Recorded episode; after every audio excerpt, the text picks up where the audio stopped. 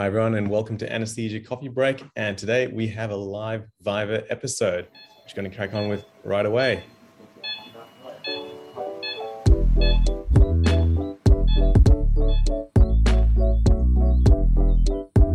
You do your thing now.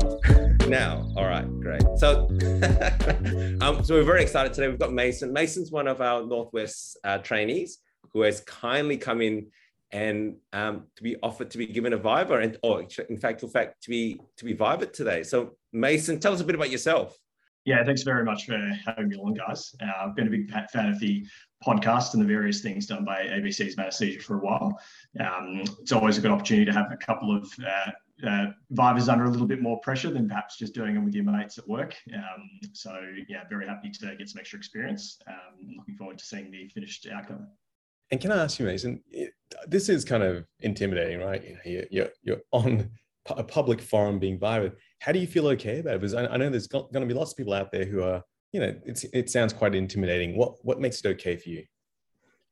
Um, I think inevitably the throughout the entire preparation of this exam, you, you're pretty constantly humbled by your lack of knowledge when you meet people or, um, you know, particularly in the early phases of your studying when you see the trainees who are six months or 12 months ahead of you in their preparation and you're a little bit blown away by it.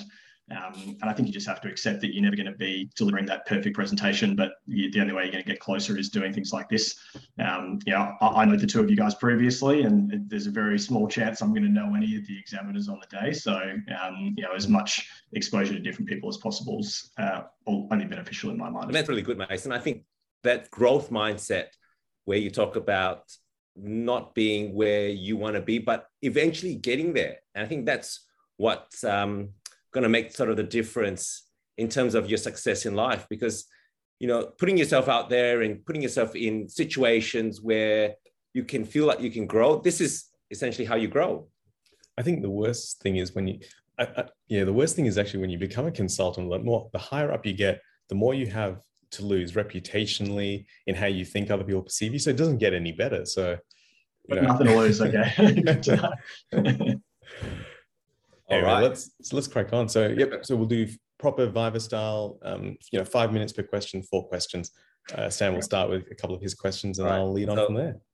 Let's get started. Candidate six one. I, sh- I shouldn't say your number, but you did say it in front of everyone, so everyone's going to know. All right. So, um, what is fasting? Yep. Uh, so fasting is a state uh, where there is a cessation of nutritional intake. Um, uh, and therefore, after a period of time, the body relies on its own stores for uh, maintenance of energy supply to the tissues. And and what is the difference between fasting and starvation? Um, so there's often a, a, bit of a blend in the definitions between two, and there's a range of uh, time frame definitions. Uh, but essentially, it's uh, there's a variation in the metabolic substrates involved, the hormone, the hormonal changes involved, uh, and therefore whether there's um, impacts on normal physiology. Okay, so um, so you're having a patient fast for surgery. Uh, can you describe what the control of blood sugar would be, or how, how it happens during these periods of fasting? Sure. Uh, so, in the first sort of four to six hours after cessation of oral intake, uh, there still is some ongoing uptake of sort of uh, sugars, proteins, and fats from the last meal that was consumed. Um, so, at this stage, the body's actually in an anabolic phase. There tends to be high levels of insulin and lower levels of glucagon. Um, but as you progress past that period into the sort of six to 24 hour period, as blood sugar begins to fall, uh, this is detected uh, principally within the pancreas uh, there tends to be an increase in glucagon levels, a reduction in insulin, um, and then uh, mobilization of glucose stores from other reservoirs. Now, you mentioned insulin. So, what, what other um, are some of the other actions of insulin? Yeah, so insulin has both uh, sort of excitatory and inhibitory roles, um, and has principal roles on uh, the liver, on fat, and on muscle tissue. Uh, so within the liver, um, so insulin results in increased glucose uptake and increased conversion of glucose to glycogen. Um, it also promotes conversion of glucose into new fatty acids um, and triglycerides, which can then be transported to fat for storage. Um, its inhibitory roles in the liver include inhibition um, of gluconeogenesis and ketogenesis. Uh, in terms of its role in muscle and fat, there's increased glucose uptake by expression of GLUT4 transporters um, to promote uh, sort of utilization of readily available glucose by those tissues, um, as well as longer term storage. And how does it affect proteins? Um, so uh, insulin has uh, sort of a protein, uh, of an anabolic effect. Um, so it prevents protein breakdown uh, and facilitates protein um, uh, buildup. Okay. And then you mentioned glucagon. Uh, what are some of the actions of glucagon? Uh, so glucagon largely has polarizing actions to that of insulin. Um, so uh, glucagon results in breakdown of glycogen um, in the liver, um, which can then be released as glucose into the circulation. Um, it also facilitates um, breakdown of glycogen in fat in muscle tissue. Um, however, this glucose is not able to be freely released into the circulation. Uh, it also tends to promote increased breakdown of fatty acids to use fat for, as a substrate for energy requirements um, and can promote uh, gluconeogenesis as well as ketogenesis with prolonged glucagon levels. Okay, now you mentioned that uh, glucagon increases fatty acid uh, synthesis. So, what organs can use fatty acid uh, acids as a fuel source? Uh, yep. So um, importantly, so the heart, the skeletal muscle, and fat tissue are able to use fatty acids as a metabolic substrate, um, but uh, the brain and red blood cells, importantly, are unable to do so, and they require glucose for their metabolic needs. Okay. And hypothetically, let's say there is an inadequacy of glucose. Mm. What happens then? Um, so an inadequacy of glucose um, sort of results in some hormonal responses, uh, as we've alluded to earlier. So reduction in insulin, increase in glucagon can also result in an increase in catecholamine secretion to aim to increase um, blood sugar levels. Um, but then there can be sort of symptomatic effects of uh, being hypoglycemic. Um, uh, so there can be, sorry, interrupt me. That's all right. And then, so can they use any other substrate other than glucose, the brain? Um, so after prolonged periods of fasting, the brain is able to adapt to utilization of ketones um, for its metabolic needs, uh, but this usually requires a period of time for adaptation. And where do ketones come from? Uh, so ketones results when there's a prolonged period of fasting um, where there's an excess of fatty acids available um, that are then unable to enter into the Krebs cycle and instead they're diverted into um, ketone bodies which can then be released into the circulation. This is done in the liver. Okay. And then with the use of SGLT2 inhibitors and fasting, why does that produce uh, ketoacidosis? Um, so uh, in this circumstance, uh, so there's actually uh, uh there's potentially a reduction in blood sugar levels, um, uh, but in the fasting state, there's an increase in glucagon levels. Um, so uh, even though there is uh, potentially glucose available in the circulation, uh, because there's a lack of insulin to facilitate the uptake into the relevant tissues, uh, this is effectively uh, an, in, an, inadequacy of uh, glucose within the liver, which can promote um, then fatty acid breakdown and ketone production. Okay. Um, now, you are doing a peripheral nerve block with lignocaine. How does lignocaine prevent um, the nerve action potential? So lignocaine and other local anesthetics act as um, they, by causing blockade of the fast voltage gated sodium channels within nerve and cardiac muscle. Um, so uh, first, uh, these this requires the drug to be in its uh, unionized form, um, which uh, typically is only a small proportion given local anesthetics are weak bases. Um, this unionized form is then able to diffuse across the plasma membrane. It is then ionized inside the cell, at which point it can block the voltage-gated sodium channels, uh, which is responsible for depolarization. What are the ways uh, that you can modify the onset of local anesthetic or lignocaine in this in this case? Sure. Um, so there are both some clinical factors and probably some drug factors that can be considered. Uh, and most of these sort of relate to Fick's law of diffusion. Um, so you know, in general, giving a larger dose will facilitate a larger concentration gradient for uptake into the relevant nerve. Um, uh, in terms of uh, potentially co-administering the drug with something like sodium bicarbonate to alkalinize the local area, increase the unionized proportion, therefore giving a larger diffusible fraction. Um, using things like ultrasound guided techniques to ensure that the local anesthetic is delivered as close as possible to the relevant nerve, um, and often giving a larger volume uh, to increase the surface area of exposure can facilitate faster uptake. Um, additionally, using adrenaline allows you to give a higher dose, which may then facilitate faster onset. Okay. Now, what other other uses, or why why why do we often use adrenaline with lignocaine? Uh, so adrenaline has um, benefits both for the sort of the onset and the duration of effect. Um, so the onset, as I've said before, is it allows you to increase your max dose from sort of um, three milligrams per kilo to seven milligrams per kilo with lignocaine. Um, in terms of the duration of effect, um, so by causing local vasoconstriction, this decreases the systemic uptake of lignocaine and therefore keeps it uh, predominantly within the tissue that it's been injected to, um, and therefore prolongs its duration of action what are the issues if you get systemic absorption of lignocaine? Um, so systemic uptake of lignocaine uh, has the potential to cause um, local anaesthetic systemic toxicity. Um, that being said, lignocaine is a relatively safe local anaesthetic uh, of the options available. Okay, and you so you mentioned some uh, toxic effects. What, what are they? Um, so uh, toxic effects of the local anaesthetics in general. Yeah, oh, of lignocaine, sorry of, of lignocaine. Um, yeah. So, following a, a, peripheral nerve block, um, so really systemic uptake is the main area of toxicity I'd be concerned about. Um, so, there are generally uh, neurological and cardiovascular consequences. Uh, the neurological can be both excitatory or inhibitory, and there are a range of phases of cardiovascular impairment. Yeah. Which one happens first?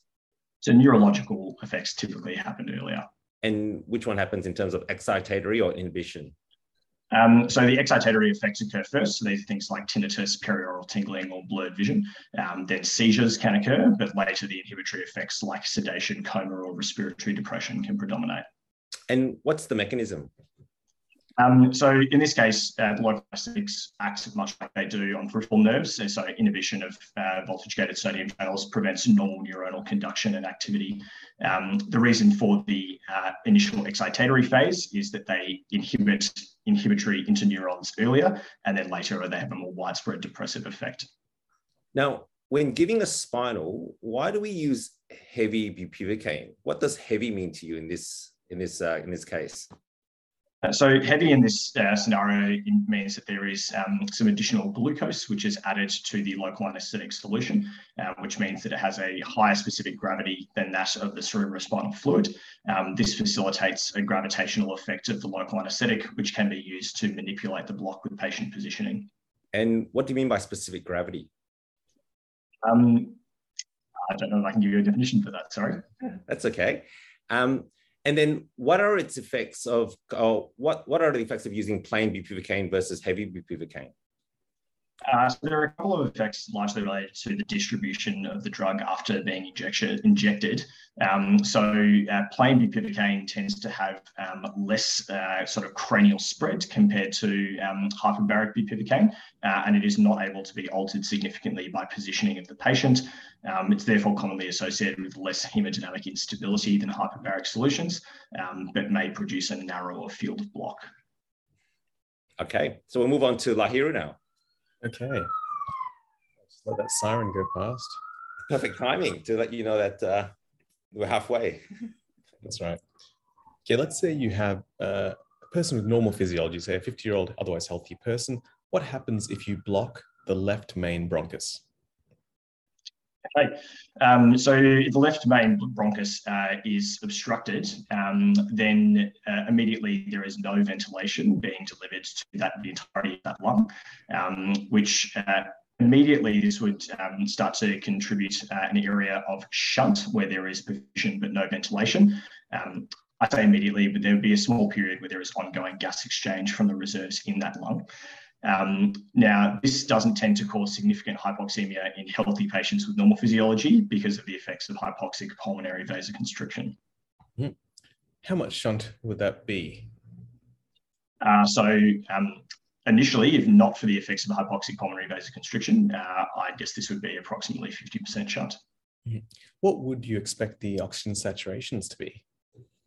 Uh, so if uh, if the shunt was uh, not corrected, it was still 50%. Uh, I expect the SATs to be close to the mixed venous value of around 75%, uh, and then declining rapidly from there. Uh, as in, let's say th- this patient, um, everything else was working fine, all the other compensating mechanisms were working. What would you expect the SATs to be in this patient? Um, so if they were able to effectively reduce the blood flow to this now uh, blocked off lung, um, uh, I'd probably expect a small decrease. Um, I'd probably have to try and calculate the exact shunt percentage that they've achieved, um, but I'd still expect them to have relatively normal SATs in a healthy individual, sort of you know in the range of 90 to 95 percent. What would cause the SATs to decrease? Uh, so in this circumstance, um, the arterial uh, oxygen saturations decrease because there is areas of mixed venous blood which is passing through non-ventilated areas of lung, this shunted tissue, um, and then effectively diluting out the pulmonary and capillary blood with this low oxygen content mixed venous blood. So, what would make if a healthy person would have relatively normal saturations? What would cause a what would be the cause of a decreasing SATs in this context? Um, um, can you re-clarify the question? Sorry, La. Yeah. What would what uh, what situation would make you would make you expect the saturations to decrease in a healthy person? They're roughly maintained. What factors would make this the SATs decrease? Sure. Um, so anything which, uh, so if patients have a failure um, of hypoxic pulmonary vasoconstriction, um, so this can be worsened. Um, uh, so if, particularly in exposure to volatile anesthetics or other intravenous anesthetics, um, uh, it can be worsened if patients are hypocapnic or alkalemic as well. Hmm. Any other things that affect hypoxic pulmonary vasoconstriction? Uh, so, yeah, administration of any systemic um, or pulmonary vasodilators um, would also affect this process. Like what? Um, so uh, these could include things like um, uh, you know GTN, uh, um, potentially um, alpha blocking agents like labetalol or phentolamine, um, or uh, sort of inodilators like milrinone. How do you calculate shunt? Uh, so I would do this using the shunt equation. Um, I can try and draw it out for you on Zoom if you'd like. oh yeah, or you can describe it. Sure. Um, so essentially, it describes that the shunt flow divided by the total flow through the pulmonary circulation, which therefore is equal to the shunt fraction, uh, is equal to the content of pulmonary uh, end capillary blood minus the arterial oxygen content. And then this is the numerator, and then the denominator is uh, end capillary blood minus mixed venous uh, oxygen content. And how do you calculate each of those components? Uh, so the arterial levels can be calculated by taking an arterial blood gas, um, measuring the partial pressure of oxygen as well as the hemoglobin saturation, and then plugging this into the oxygen content equation, uh, which is 1.34 times hemoglobin concentration times saturation uh, plus 0.03 times the partial pressure. Um, a mixed venous sample would also need to be corrected uh, using a pulmonary artery catheter in the pulmonary artery. Um, and then the pulmonary uh, end capillary blood, uh, that value can't be directly measured, uh, but can be calculated uh, by application of the alveolar gas equation. Mm-hmm. What is venous admixture? This is a physiological concept uh, which describes the volume of uh, mixed venous blood, which would need to be added to pulmonary end capillary blood to produce the observed difference um, in arterial oxygen content. And how is this different to shunt? Uh, so shunt um, truly defines areas of lung with a VQ ratio um, equal to zero, um, whereas venous admixture uh, is contributed to by components of both shunt or areas of VQ mismatch. How does VQ mismatch contribute to this venous admixture?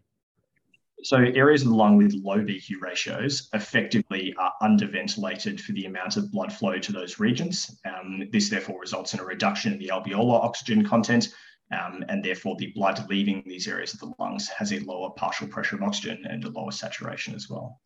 Back to that case, if you block the left main bronchus, um, what would you expect the cardiovascular changes to be? Um, so uh, initially, um, so I would expect uh, the normal response of um, increasing pulmonary vascular resistance in the left lung, um, which would therefore cause an increase um, in blood flow as it's diverted into the right lung. Um, the, this might overall produce a slight increase in the total pulmonary vascular resistance and an increase in pulmonary artery pressures to overcome this.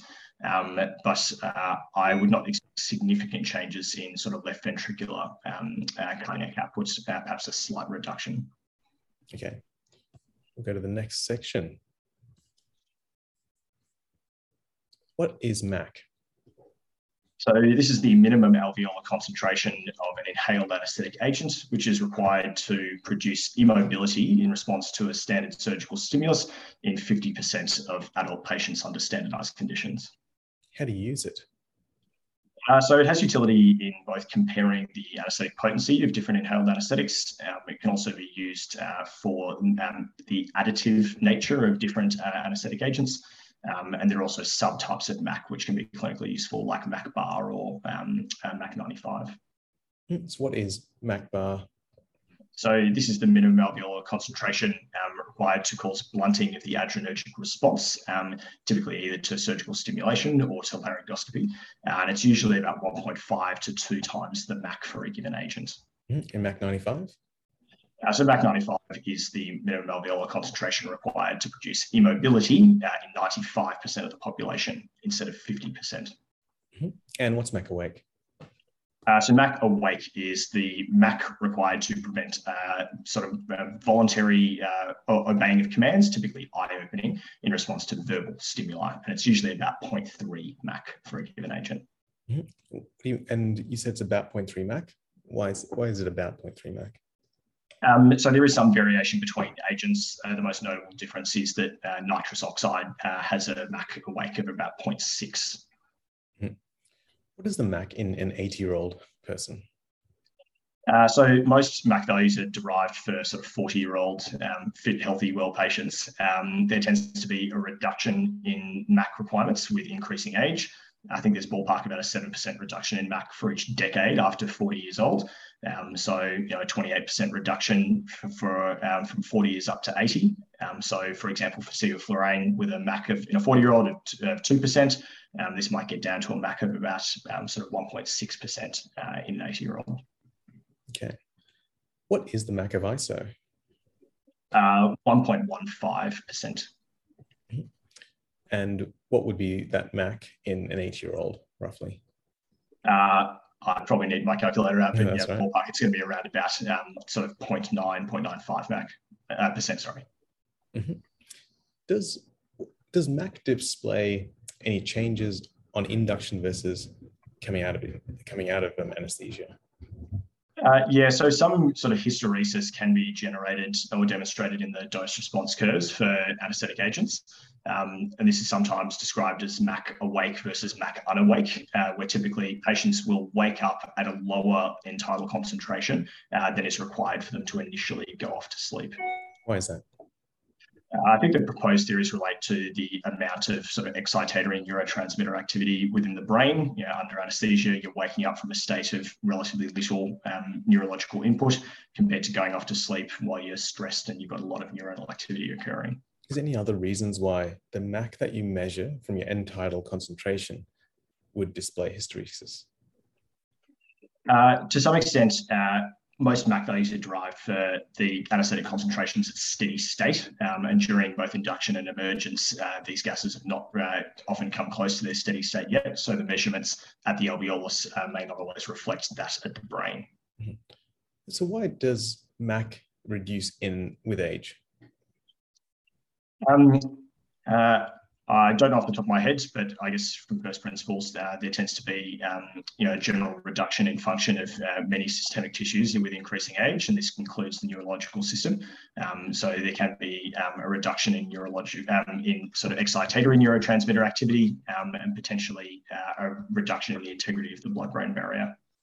How does MAC change in pediatrics from birth, neonates, and older? Yeah, so uh, MAC is said to be at its highest um, at around about six months of age. Um, so it's slightly less in a neonate compared to a six month old infant, um, but then reduces at a relatively linear fashion uh, with increasing age after this time. Okay, so what is the MAC at six months? Uh, so at six months old, um, I think it can be in the say say for sevoflurane. Um, I think the MAC yeah, is, is sort of in the range of three or even a little bit higher percent. Okay, that's the end. Thank you. How do you feel, Mason? Well done. Uh, all right. I think you did exceptionally well. That was such such a strong viva.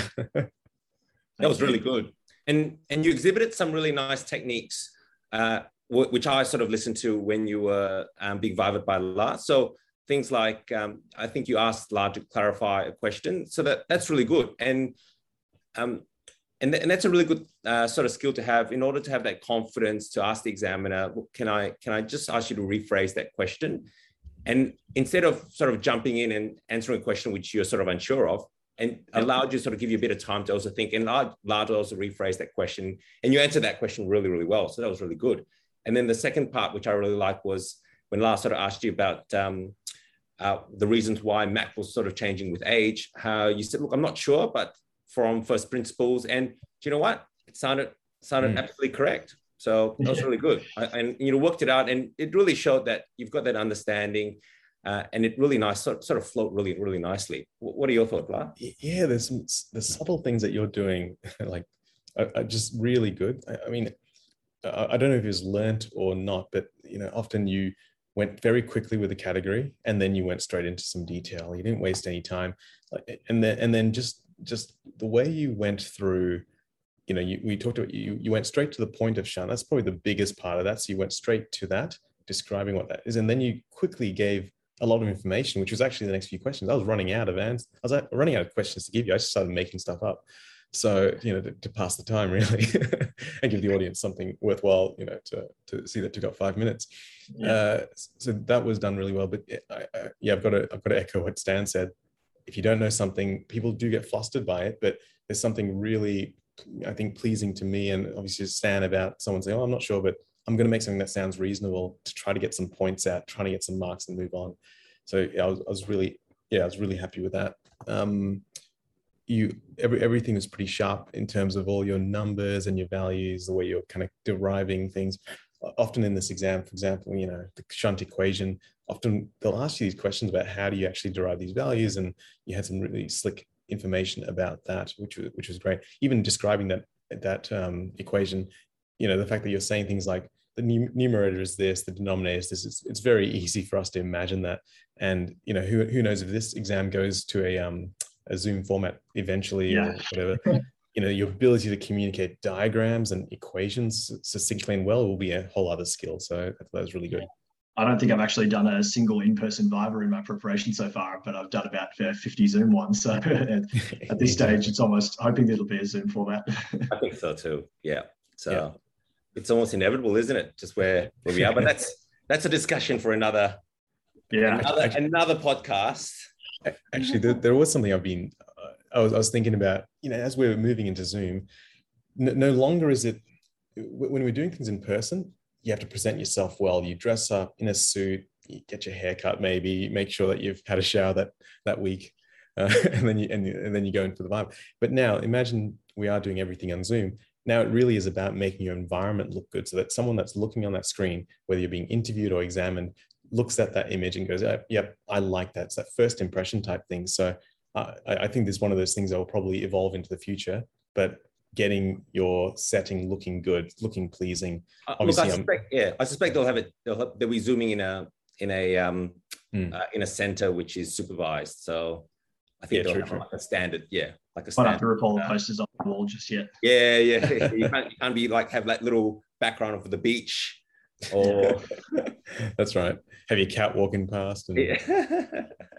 um, so yeah really good stuff so go, go through a couple of things with uh, my viva was very strong answered everything really well um, there yeah and, and i think you picked up the nuance between sort of fasting and, and starvation and you hear that sometimes in terms of what's the between fasting and what's the difference in starvation so uh, so starvation is the absolute or relative uh, inadequacy in terms of caloric energy intake, and you can describe in terms of such. And often they describe like a little time, so more than sort of 48 hours.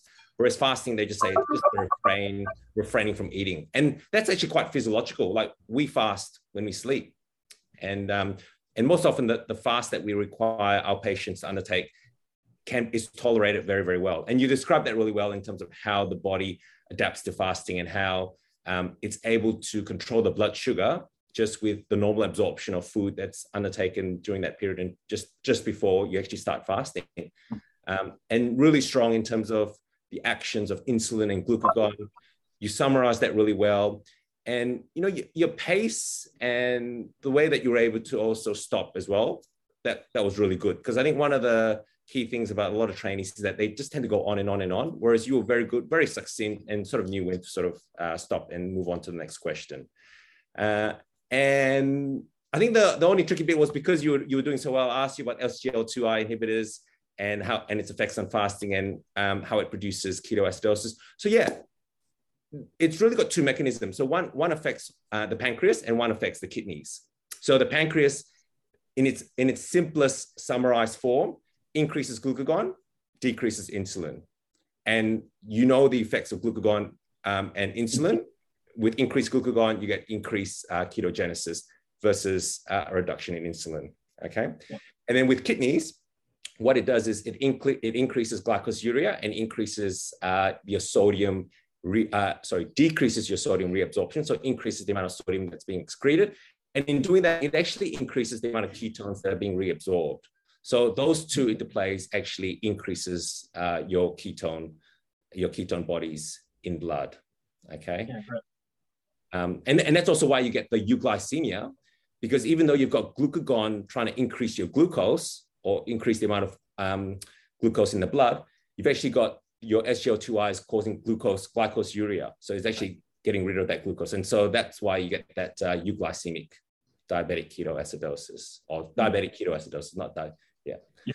Um, and then with the local anesthetic, again, very, very strong.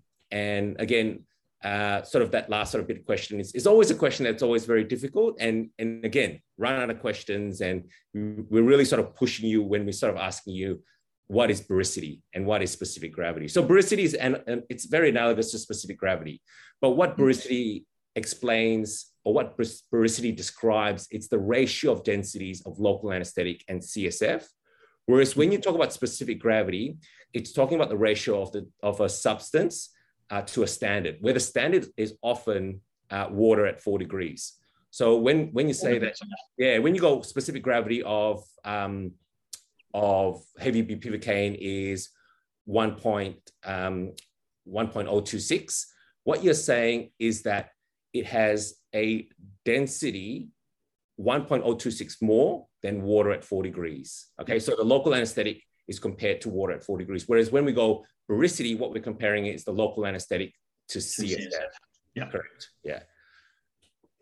Oh, that's good. Um, and again, I, di- I, didn't have too much to add to that because I think Young's really solid. In terms of the the one thing, uh, in terms of the de- decrement of MAC per decade, I've got 6% as my value. The fact that you said 7%, I don't, I don't care too much. Uh, and, uh, you know, roughly comes to about 0.7, which you, you know, correctly, correctly alluded to um, at that age, 0.7 max. So otherwise, I thought, yeah, again, very strong. And I'm just really happy with the way you're going, and the way you're answering these questions. So well done.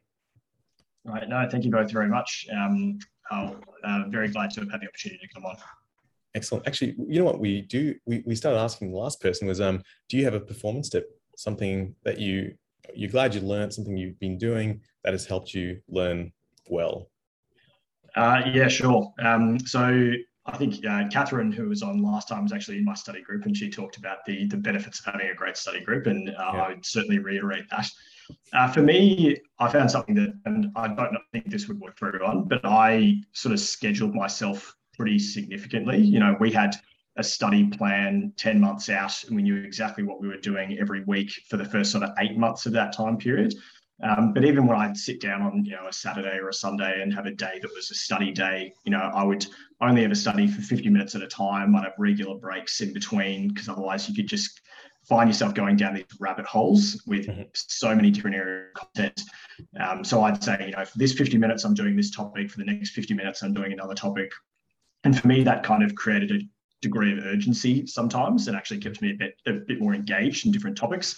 Mm. And it meant that if I ran out and I didn't get through a topic, but it was interesting to me, then I could spend, you know, extra time on that. And it was almost strange that it was almost a reward to be allowed to study a certain topic for more than the allocated time. Um, that's, that's interesting so 50 minutes then it was a 10 minute break and then another 50 10 minute break like that yeah yeah pretty much so i'd usually do that uh, i would usually i'd sit down for, for, a four hour period i'd do 50 minutes i'd have a 10 minute break another 50 then a 20 minute break another 50 then 10 another 50 and then have a meal Um, so I reckon I've done about a thousand laps of the block outside my house in the last 12 months. And, was um, that a particular formula, or something you learned from someone else, or? I think that when I, I I found that I think I'd done 45 and 15 when I was studying for my year 12 exams, and it yep. worked reasonably well. So you know, I gave it a try earlier and definitely, you know, when I first started studying for this exam, it was really hard to sit down and not look at your phone or not check your emails for even half an hour. Mm. Um, and so by sort of picking a time and sticking to it, um, and you know, my phone was always either off or on silent during those times. It was you know dedicated study time. It wasn't casual because mm. um, I didn't want to. I'd rather do sort of you know four hours of focused study than eight hours of you know half engaged, half on and off because it meant that I still got some uh, some free time at the end of it interesting because um uh, we referenced this person before patsy tremaine she's a exam you know performance mm-hmm. psychologist and also does exam training and she talks about doing that you know your morning's your best time to study do four hours 50 minutes on 10 minutes off repeat that for four yeah. hours and then make sure that in the afternoon you're just doing other stuff because that's usually when your circadian rhythm's kind of down and you're a bit sleepier and you can't really take much in and then save the evenings for exam practice because then you're a bit more fatigued and you, you want to try and mm-hmm. replicate the exam. So I thought that was an interesting thing that you mentioned because that, that's pretty much what she said with all her experience as well. Mm, I have heard Patsy Tremaine talk before, so maybe I've just forgotten where I got my details from, and that's actually not me giving her enough credit. maybe she's got it now. Yeah. Excellent. Right. Yeah. And then, hey, what are you looking forward to after uh, this exam? Uh, to, to be honest, it's um, particularly with the situation here in Victoria at the moment, it's really, difficult to um, travel, um, anticipate too trips. much. Yeah, traveling is not going to be not going to be on the cards for a little while. Oh, um, I think um, to, to a certain extent, I've, I've recently moved hospitals to a, a larger tertiary institution. Um, and, know, work is a big part of what we can actually still do at the moment. I guess as healthcare workers, we're pretty lucky to still be able to um, go to work. And so I'm at the Austin Hospital at the moment, which does some massive, incredible surgical um, and anaesthetic uh, stuff. So when I'm not constantly looking for every spare moment to cram in some Viva practice or some flashcard sessions, it'll uh, be good to be engaged in a slightly more involved uh, work environment. Oh, that's great. Fantastic. Well, why don't we wrap it up for there? Uh, so thank you everyone thank you very much mason for coming along and having us exam, examine you and hopefully this is very useful for anyone who's listening to see what potentially a real viva it sounds like. And so please, yeah, share with share this with anyone. If you have any questions, please email us at lahira and stan at gmail.com. And of course, we've started our Patreon. So please, if you feel like giving to this cause and all the all the donations will go towards fund the fellow, please do so at the link in the story notes. And as always, thank you and see you again next time. Thanks, guys.